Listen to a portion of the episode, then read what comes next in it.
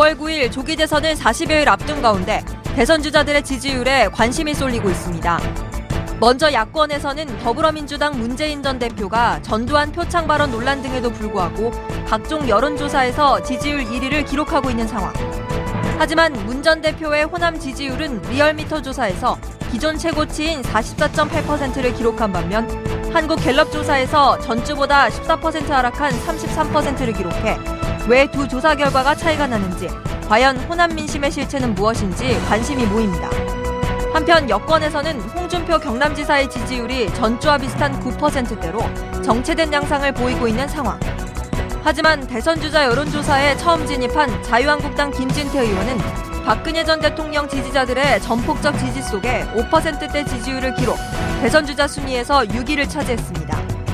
조기 대선에 대한 국민적 관심이 점점 높아지는 가운데 3월 4주차 대선 주자 및 정당 지지율의 추이는 어떨지 분석해 보겠습니다.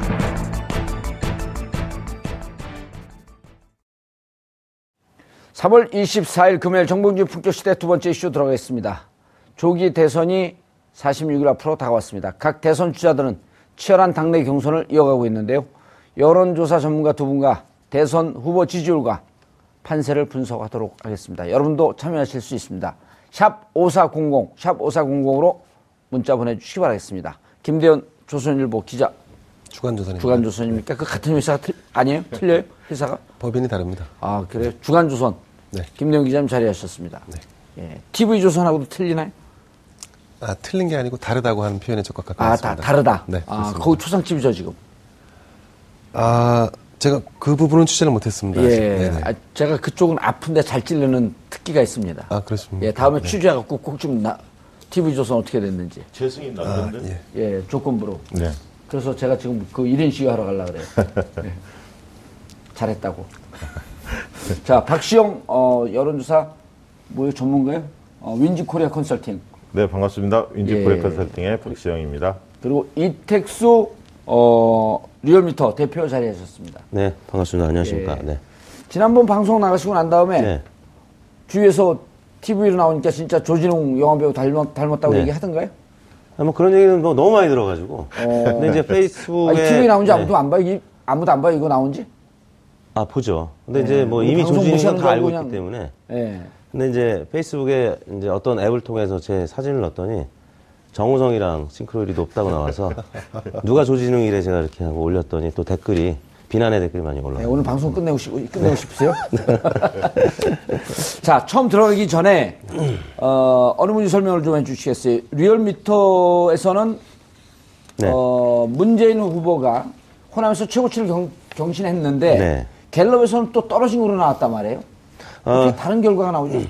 네, 그래서 이제 여론조사 기관들의 에, 트렌드를 이제 봐야 된다는 것 하고요. 예. 그 다음에 여론조사 기관별로 또 발표되는 것들을 또 입체적으로 교차해서 좀 보는 게 중요할 것 같은데요.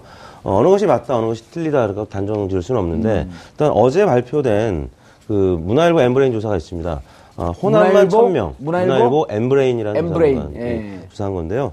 어, 왜 언급을 하냐면 호남만 1000명을 조사했기 때문에. 예. 왜냐하면 저희가 어제 발표한 1500명의 조사는 호남이 그 중에서 10% 150명밖에 되지 않습니다. 그렇죠. 전체 인구가 그 10% 예, 되니까요. 음. 10%밖에 안 되기 때문에. 일단 갤럽은 1000명을 조사했기 때문에 또 100명밖에 안 되는 것이죠. 그래서 음. 100명이나 150명보다는 1000명 조사한 것이 예. 음. 예, 표지 오차가 가장 적기 때문에 일단 그거부터 언급을 좀 하자면 문재인 전 대표가 40.3%로 호남에서 나타났고요.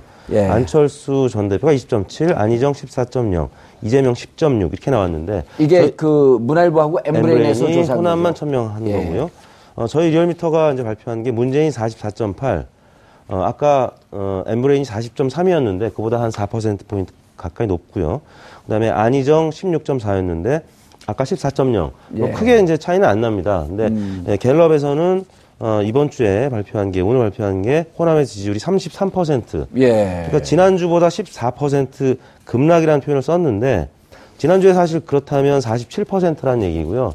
예. 지난주 기준하면 어 오늘 방금 소개해드린 리얼미터 또 엠브레인 조사는 크게 차이는 안 납니다. 근데 이번 주랑 비교하면 뭐 10여 퍼센트 차이 나기 때문에 예. 그게 왜 그러냐면 100명만 해당이 된다면 호남에서 100명 조사한 거는 플러스 마이너스 10% 포인트 가량 어, 표집 아. 오차가 커집니다. 그래서 음. 이게 사실 어느 게 맞다 틀리다 하기보다는 어, 어느 순간 조사기관들이 뭐 저희 리얼미터도 마찬가지 가끔 저희 이제 어, 업계에서는 튄다라는 얘기를 하는데 튈때 가끔 있습니다. 예. 그래서 저희도 뭐 지금 최고치는 기록했습니다만 그게 최고치가 아닐 수도 있고요. 음. 예. 알겠습니다. 예. 그래도 여론조사 결과 나온 걸 믿으라 그러지 기껏 해놓고 최고치가 아닐 수도 예, 그래서 있고 여러 이제 조사기관들의 결과를 좀 종합해서 보면 트렌드를 봐줘야 될거 예. 여전히 문재인 전 대표가 어, 좀 강세인 건 분명하다. 왜냐하면 아까 1000명 조사한 엠브레인도 40%가량 나왔기 때문에 예. 그렇다고 본다면 뭐 대략 40에서 30% 사이고 압도적으로 다른 후보보다는 높다. 이렇게. 알겠습니다. 박시영 부대표님. 네. 그런데 문제는 저게 일반적인 여론조사 아니에요? 네, 그렇죠. 일반인들을 대상으로 한. 네. 문제는 지금 경선에 참여한 선거인단, 네. 그 다음에 민주당 지지자들, 네. 경선에 선거 다- 참여하는 선거인단 중에 한 70% 정도가 민주당 적극적 지지층이다 이렇게 얘기하시지 않았나요? 네, 민주당 지지층이 많이 참여했죠. 예. 대략 한 70% 정도 점유율을 보이고 있고요. 예. 그 아까 이제 호남 경선이 민주당 같은 경우에 지금 가장 재밌는 예. 월요일 날 이제 발표가 되는데요. 호남 경선에서 누가 승자가 되느냐 그리고 과연 문재인 대표가 50%를 넘길지 이게 예. 이제 관심 포인트인데 지금 언론 아니 그래서 그 예. 제가 그 여쭙는 질문이 네. 40% 40 44%뭐 이렇게 나온다고 하지만 네. 막상 민주당 지지층 이게 그냥 일반민들의 일반 그 호남민들의 이제 여론조사 경향이고 네. 막상 민주당을 지지하는 측들 즉 경선에 참여할 가능성이 높은 분들에게는 요과는 좀 다른 결과가 나오지 않겠냐 그게 궁금한 예, 겁니다. 그게 지금 언론사들이 몇 군데에서 조사를 했습니다. 예. 그러니까 국민 경선, 그러니까 민주당 경선 참여 의향층이라고 그 층만을 대상으로 분석을 해봤더니 대략 어, 문재인 전 대표가 50% 초반대 어허. 음. 정도를 얻는 것으로 전국적으로도 그렇고 호남에서도 50%를 돌파하는 것으로 조사 예. 결과는 그렇게 도출이 되고 있습니다. 예. 그 근거를 말씀을 드리면 예. 어, 지금 민주당 후보 적합도에서 문재인 후보를 지지한다는 사람들이 이번 경선에 참여하겠느냐. 아, 이번 주 저희가 리얼미터가 조사한 결과에 따르면 어, 문재인 지지층은 66%가 이 경선에 참여하겠다. 이렇게 물어본 거죠. 그 겹, 겹쳐서 물어본 거죠. 민주당 그러니까 문재인을 지지합니까? 네. 지지합니다. 그러니까 그분에게 다시 묻는 거죠. 그렇죠. 경선에 참여하겠습니까? 네, 참여했거나 참여할 의사가 있습니까? 그게 66%쯤 66%가 나왔고요. 예. 그 다음이 이재명 후보 지지층인데 65%. 65% 이게 충성도를 따지는 거죠. 지지자들의 충성도. 그 다음에 안희정 후보가 39.6, 대략 40%. 오호. 나왔기 때문에 어, 방금 박 부대표님이 말씀하셨지만 어, 경선 참여 의향층만 물어보면 기존 적합도가 뭐 대략 40%대가 나오는데 경선 의향층만 보면 50%가 살짝 넘는 그래서 저희 리얼미터 결과 보면 52.7%의 지지율을 52.7. 기록했고 안희정 25.6, 이재명 18.5. 그래서 음. 격차가 조금 더 벌어진다는 얘기죠. 예, 알겠습니다. 당내에서의 분위기는 어떻게 보고 있나요? 지금 뭐 당은 막 진흙탕 싸움이에요. 그러니까 그 실제 투표 결과, 현장 투표 결과가 노출됐네, 무슨 그 즐겁을 한다는 동 이렇게 하고 좀 막 진흙탕 싸움으로 됐는데 한쪽 싸움은 싸움대로 가고 조사는 조사대로 하고 분위기는 분위기대로 파악을 해야 될 거 아니에요? 그렇습니다. 예, 당의 분위기는 어떻습니까? 이- 그 호남 경선을 앞두고. 민주당의 분위기를 말씀하시는 예. 건가요? 네. 민주당은 아시다시피 4월 3일 날 이르면 그 최종 대선 후보가 가려지게. 되는데요. 예. 네 네.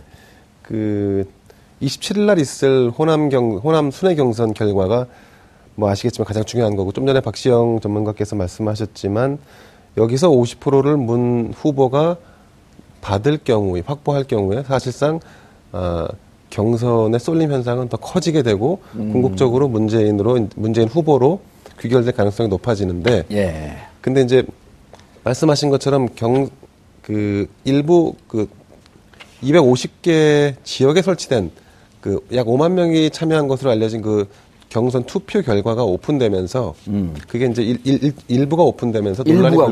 오픈됐죠. 예. 만명 정도 네. 결과 오픈한 거죠. 그렇습니다. 근데 이제 이게 달아오르게 된 배경은 어, 이른바 전두환 전 대통령에게 여단장 시절 표창장을 표창장을 받았다. 받았다고 문재인 후보가 언급하면서 이제 아, 쌍방이 감정적인 어떤 대립으로 음. 지금 치달았고 그 와중에 이 경선 결과가 사전에 유- 누출 유출된 거죠.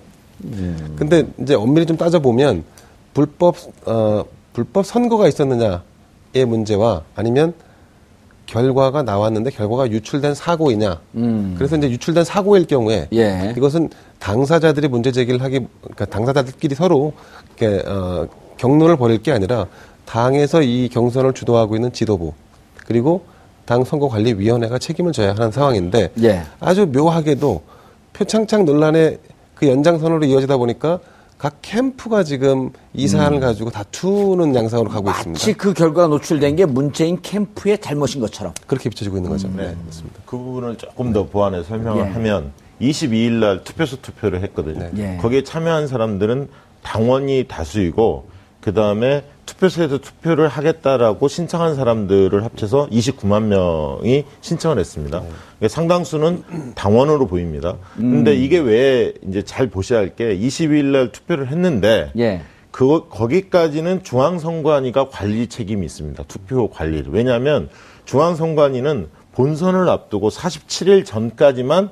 본인들이 관리를 해주겠다. 그 뒤에는 관리할 수 없다라고 입장을 표명했기 때문에 22일 날 투표를 할 수밖에 없었습니다. 사전에 ARS 투표 전에 할 수밖에 없는 그 조건이었고요. 그래서 투표는 공정하게 이루어졌다. 이게 중앙선관위가 관리했기 때문에 그런데 이 개표함을 그 당시 개표를 했는데 예. 이 보관함을 그때부터는 이제 당이 책임입니다. 당이 보관하게 돼 있는데 그러면 당이 함 자체를 개봉은 아- 안 하고 만약에 중앙당이나 특별 장소에서 보관했다면 전국의 투표함이 250개가 되는 거 아닙니까? 예. 그걸 다 보관한다면 이게 더 사고가 터질 가능성이 있기 때문에 투표함 바꿔치기. 예, 그렇기 때문에 사전에 음. 중앙당하고 각 후보 측이 합의를 한 겁니다. 22일 날 투표한 거를 그 자리에서 각 참관인들이 후보 측 하자. 참관이 입회하에 개봉을 하자. 음. 그래서 문제가 없다는 걸 확약을 하고 그걸 가지고 투표함을 이제 보관하는 거죠.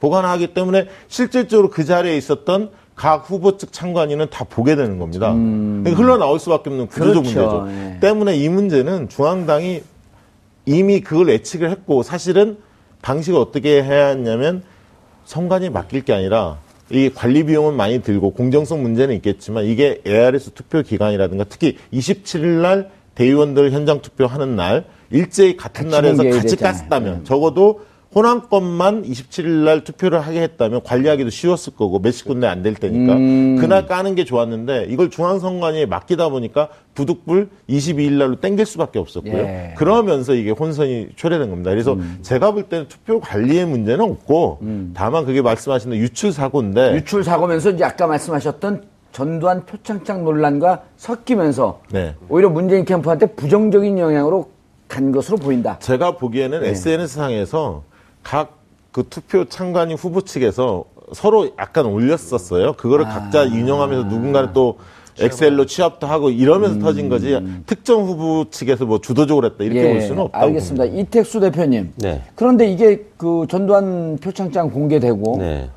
어 그리고 유출 사고 나면서 서로 이제 네거티브 전쟁은 치열해지는데 네. 여론조사 흐름은 크게 변하지 없, 변함이 없지 않나요? 크게 변함이 없습니다만 갤럽 조사를 보면 어 문재인 안희정 두 후보다 소폭 1% 포인트 가량 빠진 아. 것으로 나타났고요.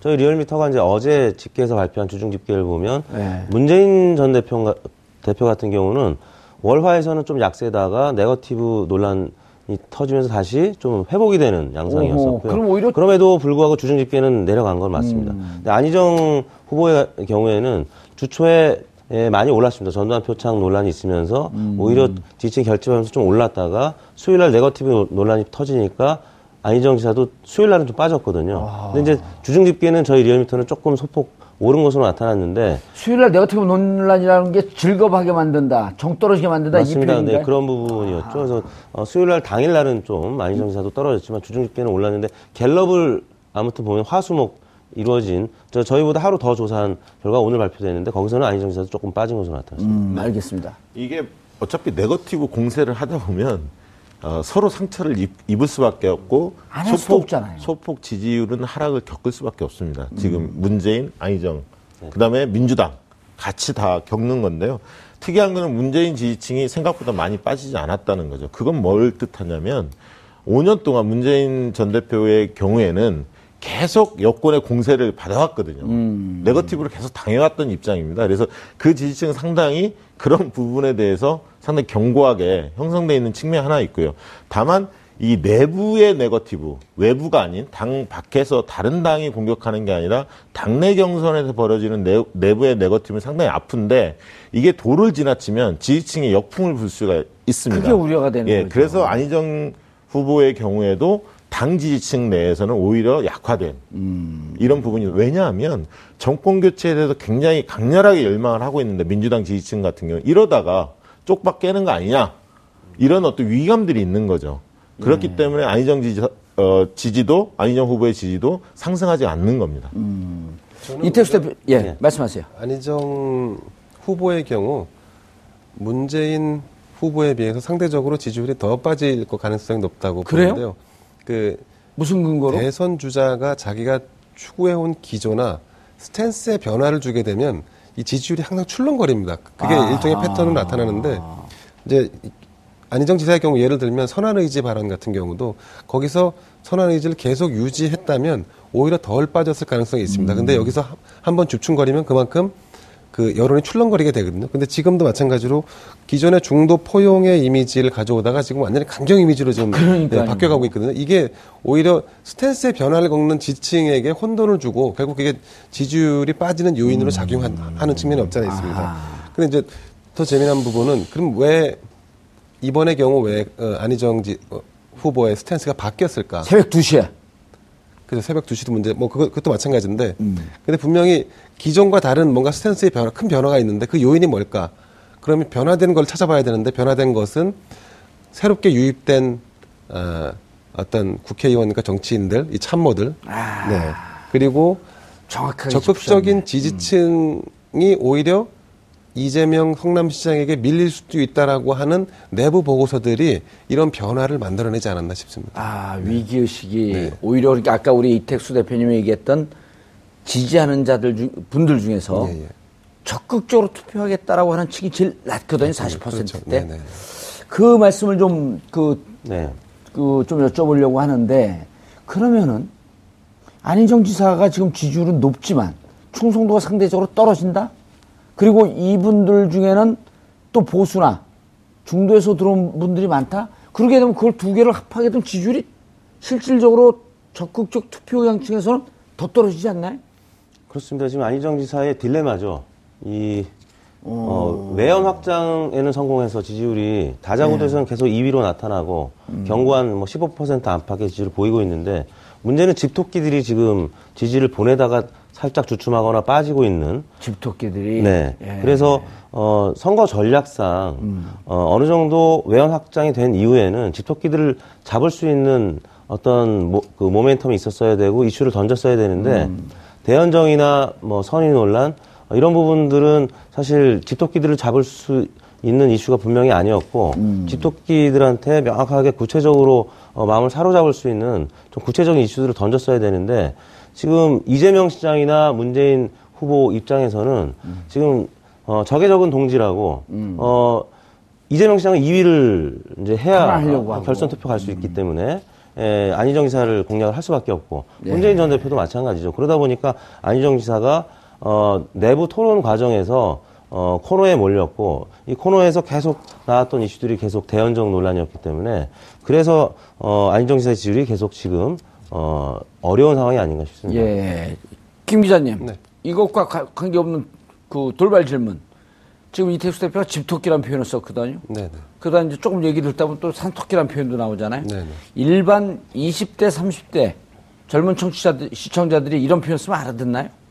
못 알아들 것 같습니다. 여기서 말씀드리는 집토끼라 함- 일패. 네. 여기서 말씀드리는 집토끼라 하면 민주당 당원 혹은 민주당을 지지하는 지지자들. 지지층을 말하는 예. 거고 아마 산토끼라고 하면 그 외에 있는 지지층을 말하는 거죠. 중간층이나 아니면 좀 합리적 그렇습니다. 보수 이쪽에 있는 분들. 근데 뭐, 요즘 20대, 30대는 집에서 집토끼, 산토끼를, 아, 집토끼를 키워본 적도 없고, 산에서 산토끼를 본 적도 없잖아요? 제가 한 말씀 더 올리면 아니, 우리, 예를 들어 우리들도 예. 집공룡, 산공룡으로 못 알아듣잖아요. 공룡을 키워본 적이 없으니까. 근데 품격지대 시청자들은 제가 볼 때는 어, 그 정도는 80% 이상이 알아들 거. 의문의 일승을 하고 싶어요? 네. 알겠습니다. 예, 각 예. 당에 경선을 할때 예. 적어도 경선에 승리하려면 기본 조건이 있습니다. 그게 뭐냐면 각 당 지지층의 최소 30% 이상은 본인이 득표를 해야 합니다. 지지를 받아야 돼요. 아무리 외연 확대 산토끼를 잡는다 하더라도 집토끼 내에서 30% 40%를 잡지 못하면 그 후보는 경선에 승리할 가능성이 없습니다. 이렇게 된다는 거죠. 그러니까 민주당을 지지하고 전 민주당을 지지합니다. 그럼 민주당을 지지하는 사람들 중에서 적어도 내 지지가 30%는 넘어가야지. 그러니까 전통적인 지지층, 충성도 높은 지지층한테서 30% 정도를 잡아야지. 이긴다. 최소. 최소. 예. 최소 30% 넘고 그다음에 산토끼를 확실히 잡아올 수 있다. 이런 게 어필이 돼야 하는데 지금 안희정 지사는 20%도 안 되는 예. 거예요. 지금 이재명 10%대. 지사는요? 이재명 지, 시장도 비슷합니다. 10%대. 네, 그렇습니다. 그럼 문- 문재인 지, 지 문재인 후보의 경우는 지금 민주당 지지층 내에서는 60%를 돌파하고 있죠. 아. 그리고 재밌는 조사가 아까 문화일보 조사를 말씀드렸는데 예. 호남을 대상으로 1000명 조사를 했거든요. 조, 조사를 했는데 만약에 문재인 후보가 민주당 후보로 됐을 경우에는 오자 대결에서 있어서 유승민, 뭐 홍준표, 음. 가상대결입니다. 안철수 등등 심상정 이렇게 했을 네. 때 문재인과 안철수 차이가 거의 20%포인트가 납니다. 문, 문 후보가 호남에서 예. 만약에 민주당 후보가 그런데 안희정 지사가 민주당 후보로 만약에 선정이 됐을 경우에는 예. 안철수 후보가 안희정 지사를 이긴다는 조사 결과가 나온 어디에서요? 호남에서만? 네 그렇습니다. 호남 1000명을 대상으로 호남 그래서 1000명으로, 이. 부분이 어제 발표됐거든요. 문화일보 조사가. 예. 그래서 이 조사 결과를 만약에 호남의 민주당 당원들이 듣는다면 상당히 영향을 미칠 수 있는 조사 결과입니다. 조금 그 복잡한 얘기기 때문에 조금 정리를 해보죠. 어, 문화일보에서 호남 유권자들 1000명을 조사를 해봤더니, 네. 조사를 해봤더니, 문재인 이 후보가 돼서 네. 오자 구도가 되면 네. 안철수 후보보다 20포인트 정도 앞서는 결과가 나오는데 네. 만일에 네. 전체 경선에서 안희정 지사가 후보가 됐을 경우 됐을 경우 그럼 호남에선 안희정을 지지할 것이냐 안철수를 지지할 것이냐라고 하는 것을 조사해봤더니 분명히 민주당 후보가 됐음에도 불구하고 안희정 후보한테 호남에선 역전됐더라. 안철수 후보. 어, 안철수 후보에게 역전됐더라. 예. 4%포인트 밀리는 오. 걸로 조사가 됐고, 아니, 상대적으로 심상정 후보의 지지도가 올라갑니다. 그러니까 문재인 후보를 지지했던 표의 일부가 심상정에게. 심상정 후보한테 옮겨가는. 그래서 이 부분을 과연 그 민주당 지지층 내지 당원들이 어떻게 받아들일 거냐. 이 문제도 음. 이, 이 상당히 대표님 이 결과 같이 보셨나요? 아, 이 내용 자세히는 못 봤는데요. 예. 제가 이제 여기서 첨언하고 싶은 게 예. 마- 만약 경선 룰이 결선 투표제가 아니었다면 예. 2, 3위 후보 간의 단일화 연대 얘기가 또 있을 수 있었거든요. 그렇죠. 예. 안희정, 이재명 두 후보가 이면적인 스펙트럼은 차이가 나지만 예. 어차피 이 다자구도에서 예. 지금 이제 사자구도인데 사자구도에서 문재인 후보를 역전하기가 어렵다고 판단을 하면 결국에는 힘을 합쳐야 될 거 아닙니까? 근데 힘 합치자고 이재명 시장이 얼마 전에 오래 전에 제, 제안했더니 네. 근거도 없고 원칙도 없는 좀 그 야합이다 이러고 비판했잖아요. 아니 좀 어, 그게 이제. 어느 정도 지지율이 어, 크게 차이가 안 났기 때문에 내가 예. 좀만 더 노력하면 2위가 될 수 있다라고 생각을 해서 그리고 결선 투표가 있기 때문에 그런 그랬던 거였는데 음. 아니, 경선으로 그게 아니었다면 안희정 이재명 두 후보가 이렇게까지 치열하게 싸우지는 않았을 수도 있다고 또 생각이 들거든요. 그런 예. 부분이 좀 어, 감안되어야 될 부분이 아닌가 싶습니다. 예. 자, 김 기자님, 네. 아까 이제 말씀드려서 더 빠진다, 빠질 것으로 예측된다. 안희정 후보가 왜냐하면 스탠스가 바뀌었다. 그런데 그 그러면서 이제 원인을 최근에 합류한 박영선, 이철이 이런 분들이 조금 혐의가 있는 거 아니겠느냐? 라고 이제 의심만 했자 말, 했단 말입니다. 어, 제가 뭐 이름까지 거론하진 않았는데요. 네. 어, 그래서 이름 안 했어요? 내가 네. 뭐, 또- 뭐 들었지, 그럼? 근데 아마 워낙 잘 알고 계시기 때문에 제가 그렇게만 던져도 예. 예, 충분히 이해하셨을 거라고 좀 짐작합니다. 네. 오, 그분들이 최근에 합류했나요? 아, 예, 합류한 걸로 알고 있습니다. 오, 네. 나 누구한테 들었지? 아까 김 기자가 얘기하는 것 같은데. 그, 그 제가 뭐그 예. 저 이름은 발- 말씀 안 드렸는데 예. 그런 뉘앙스를 말씀드린 건 분명하고요. 그래서 근데 제가 궁금한 게 네네네. 스탠스가 이렇게 바뀐 스탠스, 좀 공격적이고 네네. 아주 강성으로 바뀐 스탠스를 계속 가나요? 아니면 또 바꾸나요? 아, 이제는 갈 수밖에 없죠. 아, 이제는 갈 수밖에 없다. 지금 호남 경선, 호남 순회 경선이 결과가 나옴과 동시에 이 판 전체가 규정되는 상황에 처하기 때문에 예. 지금 뭐 하- 하루 이틀 뒤에 어떻게 바꿔서 할 수 있는 문제는 아니고 당장 오늘 27일 날 광주 호남 경선의 결과 이때까지는 스탠스 계속 유지할 거고요. 그 음. 이후에 스탠스 유지하냐 마냐의 문제는 큰 의미는 없어 보입니다. 없다. 아, 자, 자, 자유한국당 얘기를 좀 넘어가 봐야 될 것 같아요. 예, 그래서 어, 생각만 해도 흥겨운 홍.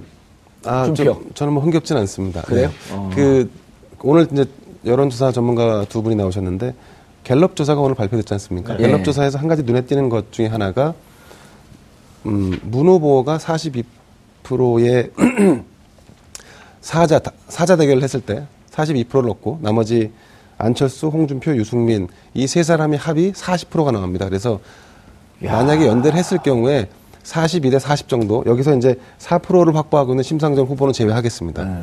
42 대 40 정도로 해서 한번 해볼 만하다.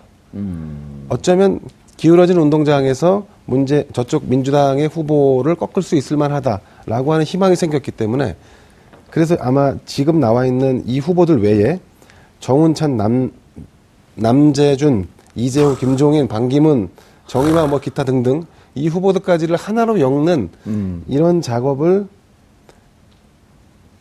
아, 조금 더 가속 페달을 밟을 수 있을 것 같다 라는 전망은 좀 되는데 물론 그분들의 물론- 거명한 분들은 지금 제3지대 현재 남아있는 분들이죠. 예, 남아 계신 분들이죠. 아. 물론 대의에는 공감하지만 실현 가능성은 사실 크지 않습니다. 이태수 대표님. 네. 저 말씀 지금 지- 그, 김 기자님이 얘기한 거 재밌는 포인트거든요. 네, 네. 문재인을 제외한 보수 후보들을 다 합하게 되면 문재인과 1대1 구도가 되는 듯이 보인다. 네. 예. 물론 이제 그 합한다고 여론조사라고 하는 게 네. 재명 후보가 단일화한다고 해서 그게 다 가지는 않, 않지만 네. 상당히 의미 있는 경, 경쟁을 할 수. 있다? 한국당이나 바른 정당에서는 당연히 그 부분을 주목하고 어, 기대하고 있습니다. 그래서 단순 수치만 합쳐보면 충분히 가능하다라는 얘기죠. 그래서 어, 사실상 1대1 구도가 된다면 지난 대선 때처럼 치열한 경쟁 구도로 갈 수 있다. 그러니까 2007년 대선처럼 이명박, 정동영 이 one side하게 기울어진 그런 운동장이 아닐 수도 있다고 기대를 하고 있는데 문제는 안철수 후보를 지지하는 지지층의 그 결이 어떤지를 봐야 되는데요. 저희가 어, 현재까지는 이 사자 구도에서 양자 구도로 압축시켰을 때 예.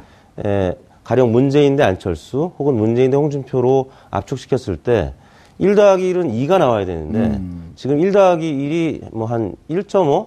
뭐 그 정도, 잘 나와야 그 정도거나 아니면 그보다 못한 상황이 되기 때문에 결국에는 안철수 후보를 지지하는 어, 지지층에서 혹은 또 홍준표 후보를 지지하는 지지층에서 홍안 혹은 홍 뭐 유승민 이런 식으로 단일화됐을 때 이탈하는 세력이 제법 많다라는 제법 얘기입니다. 있겠다. 그래서 예. 오히려 양자 구도로 좁혀졌을 때 격차가 더 벌어지기 때문에 어허. 오히려 지금 한국당 내부에서는 차라리 그냥 3자나 4자 구도로 갔을 때 오히려 승상 가능성이 있다. 예. 87년도 대선처럼 노태우 대통령이 당선됐던 그 시기처럼 오히려 보수가 똘똘 뭉치면 음. 어, 야권이 좀 분열된 상황에서 역전 가능성도 있다라고 음. 기대하는 분들도 계시는 것 같습니다. 알겠습니다. 실제로 문화일보가 비슷한 그런 가상 대결을 해봤습니다. 뭐냐면 어, 자유한국당부터 바른정당, 국민의정당 그리고 김종인 전 대표 다 합쳤을 때 예. 영남 지역에서 어떻게 나왔냐면 영남 1000명을 대상으로 조사를 했는데요. 음.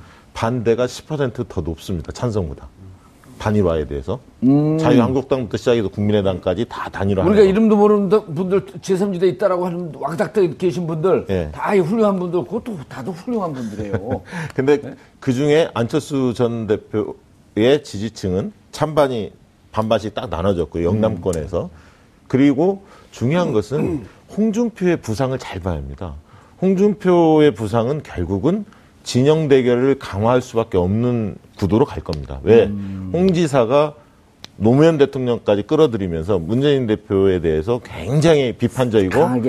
좌파 집권을 저지한다. 우파들 다 뭉쳐라. 이런 식으로 이념적으로 끌고 가고 있거든요. 구도 프레임, 자체를. 프레임은 잘 짜요. 네, 그렇기 때문에 보수층은 결집할 겁니다. 하지만 음. 안철수가 손을 잡기는 점점 더 멀어질 수밖에 없습니다. 그래서 말씀하신 대로 이- 이 대표 얘기하신 대로 저는 삼자 구도로 갈 가능성이 더 많다. 음. 보수의 한 후보, 예. 그다음 그 국민의당. 민주당의 후보, 그다음 국민의당. 예. 처음 예. 저도 그 말씀에 동의를 합니다. 삼자 구도 예. 갈 가능성이 높다는 우리 저 박시영 전문가님 말씀 동의하는데 그 홍은 어쨌든 전체를 다 아우를 수 있는 통합형 보수 진영의 어떤 대표 주자가 되려고 노력할 겁니다. 얼마 전에 김무성 그렇죠. 바른정당 예. 의원과 만나서 두 분 나눴을 대화를 대충 유추해 보건데 김무성 아, 전 대표 같은 경우는 명분을 요구했을 겁니다. 우리가 다시 음. 수 한국당과. 다시. 결합하는 데 있어서 양박을 정리해 달라. 그러니까 양박은 뭐예요? 진, 박을 정리해 달라. 양박이 뭐죠? 그러니까 친박근혜 아주 아주 친박근혜 음. 네, 강경 친박근혜를 좀 정리해 달라. 근데 왜 양박이라 그러죠? 그거는 홍준표 지사가 예. 아, 그 집단을 통칭해서 그렇게 표현했습니다. 그 무슨 뜻이에요, 양박이? 그건 좀 이따 말씀드리기로 하고요. 네. 그리고 이제 홍, 홍 후보 입장에서는 후보 연대가 아니라 당대당 통합을 해서 통합, 그러니까 보수 진영의 후보가 되겠다라고 하- 하는 계획을 아마 얘기했을 겁니다. 음, 그런 홍준표, 그거는 이제 예, 홍준표 예. 의원 지사가 네, 그거는 기본적으로 자기가 여론의 우위에 있다라고 보기 때문에 음. 통합해서 후보를 정하면 자기가 될 가능성이 매우 높다는 전제하에 이제 이런 대화, 대화를 그래서 나누지 않았을까 싶습니다. 후보를 묵자. 그렇죠. 아. 완전히 복자는 거죠. 네. 그 홍준표가 홍준표 지사가 예. 부상이 되면 자유한국당 후보로 확정이 되고 만, 만약에 바른정당하고 연대를 해서 그렇다면 현실적으로 보면 유승민 의원보다는 지지가 높기 때문에 홍준표 쪽으로 단일화될 가능성이 높다고 보여집니다. 그렇게 되면 대선 구도가 어떻게 바뀌냐면 예를 들면 민주당은 지금 문재인 대표가 전 대표가 당선될 확률이 크기 때문에 실질적으로 문재인과 홍준표의 싸움이 갈 가능성이 큽니다. 저는 그렇게 봅니다. 진영 간의 대결이 커질 거다. 그러면 가장 손해 보는 사람은 안철수 전. 대표죠. 사라지죠. 예. 중심에서. 그래서 홍 지사의 경우에는 지금 최근에 샤이 보수에 대한 이야기들이 많이 나오고 있는데 보수층이 숨었다 이 이야기를 많이 그 얘기를 많이 하더라고요. 가상 대결을 해보면 확실히 60대에서 일부 숨어 있습니다. 지지 후보를 밝히지 않고 있거든. 때문에 홍준표 그 지사가 유승민 의원과 단일화에 합의돼서 홍준표로 단일화가 된다면 20%를 훌쩍 넘을 가능성이 있습니다. 예. 지지도 자체가 그렇다면 안철수 의원과 거의 엇비슷해질 텐데 그렇죠. 이 구도 싸움을 좌우의 싸움으로 보수 진보의 싸움으로 가져간다면 오히려 문재인과 홍준표의 싸움이 더 되면서 어, 될 가능성이 안철수의 보입니다. 존재감은 없어질 것이다. 예. 근데 여기서 한 가지 저희가 좀 예. 관심을 가지고 지켜볼 만한 부분이 있긴 합니다. 예. 그거는 기존의 후보들, 문재인, 홍준표, 안철수가 아니라 좀 전에 말씀드린, 말씀드린 제3지대. 굉장히 훌륭한 분들이신데 여론조사상에서 전혀 지표로 등장하지 않는 음. 분들이 계십니다. 그 여기 한분더 끼워놓자면 홍석현, 홍석현. 전 중앙일보 회장까지 그 홍석현 전 회장님, 예. 그다음에 정운찬 전 총리님, 예. 남재준 전 국정원장님, 아, 기타 등등 이렇게 쭉 가는데 쟁쟁해요. 네. 이분들이 이제 바라보는 그 최적의 타이밍은 각 당의 후- 정당의 후보가 다 정해진 뒤에 음. 삼 3자, 4자 구도로 해서 치러지는 걸 딱 보니까 문재인 후보의 밴드웨건 효과로 인해서 50% 이상을 쭉 치고 올라간단 예. 말이죠. 그럼 그랬을 때 나머지 후보들 가지고는 도저히 서- 선거를 칠 수가 없다. 그래서 김종인 전 대표가 4월 15일, 4월 중순을 언급한 것은 그때 한번 이 모든 세력을 한번 다 한번 규합하면 어떻겠냐라고 하는 생각들을 이분들 각각이 각자가 다 하고 있는 거죠. 어, 그럼 홍, 홍석현도 거기에 포함되나요? 본인은 야당 성향이라고 그렇게 얘기하는 아, 저는 것 여기에, 그러니까 제- 제3지대를 묶을 수- 아, 어떤 인물에 음. 포함된다고 보고 반기문 총장이 24일 날 출국하지, 오늘 출국하지 않은 이유도 저는 이와 비슷한 맥락이라고 한 생각합니다. 가지만 부탁했어. 이 부분에 대해서.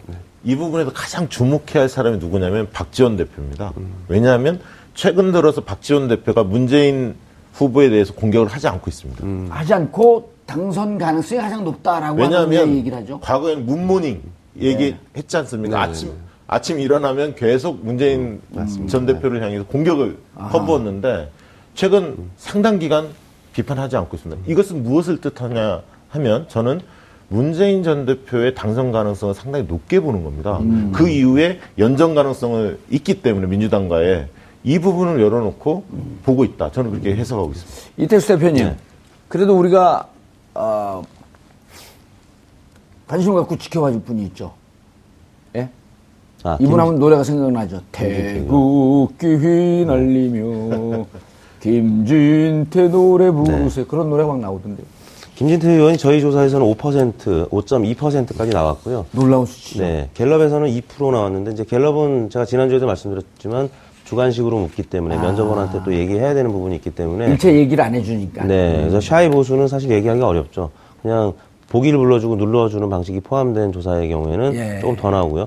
5% 사실 적지 않은 수치입니다. 다른 후보들 뭐 오래된 후보들이 있는데 예, 뭐 손학규, 유승민 후보들보다도 좀 높게 나온 수치거든요. 근데 이제 예, 태극기 시위 그를 지지하는 반대- 분들의 입장에서는 집회, 예. 네, 그 박근혜 대통령을 지지하는 어, 지지층 입장에서는 사실 높은 지지율은 아니죠. 5%면 좀 아쉬운 지지율인데 아쉬운 지지율.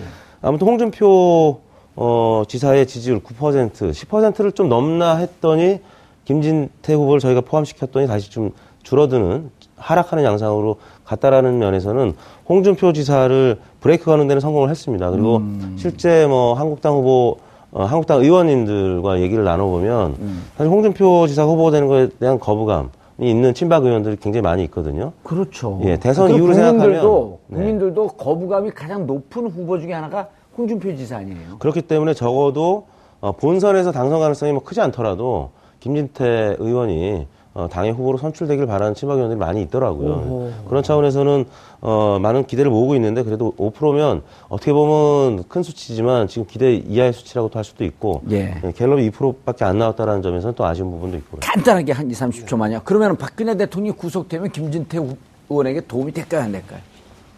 도움이 안 될 것 같습니다. 그래요? 네. 보수의 결집 이런 게 안, 친박의 결집 이런 게 안 되나요? 비호감도가 워낙 높은 후보기 때문에 더군다나 그 구속돼야 한다는 여론이 높은 상태에서 예. 지금 이 대선 구도 그러니까 지금 김진태 예. 후보가 가져갈 수 있는 표는 지- 저 5%보다 크게 상회하지는 않을 것 같습니다. 예, 알겠습니다. 아, 저희가 매주 금요일 어, 여론조사에 근거해서 어, 전체 대선의 흐름을 분석하고 있습니다.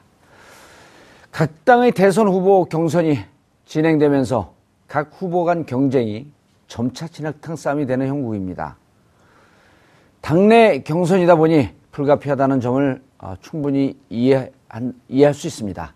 하지만 이미 민주당의 경선 구도를 보면 금도를 넘어선 것 같습니다. 민주당이 분명하게 인식해야 할 점을 지적하고자 합니다. 정권 교체의 가능성. 이 정치적 상황, 민주당 스스로가 잘한 것이라기보다는 시민의 단결된 힘이 만들어 주었다는 점을 기억해 주시기 바라겠습니다. 승리의 광장에서 전리품을 서로 차지하려고 진흙탕 싸움을 하는 후보와 캠프. 더 이상의 싸움을 자제해 주시면 하는 바람입니다. 이런 경고에도 불구하고 이 진흙탕 싸움을 멈추지 않으려 하는 후보와 캠프는 그에 상응한 대가를 치러야 할 것이라는 점을 엄중하게 경고하고자 합니다. 3월 24일 금요일 정봉주 품격시대 마치겠습니다. 감사합니다.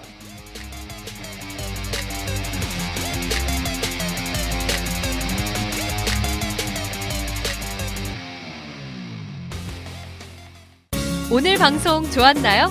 방송에 대한 응원 이렇게 표현해주세요. 다운로드하기, 댓글 달기, 구독하기, 하트 주기.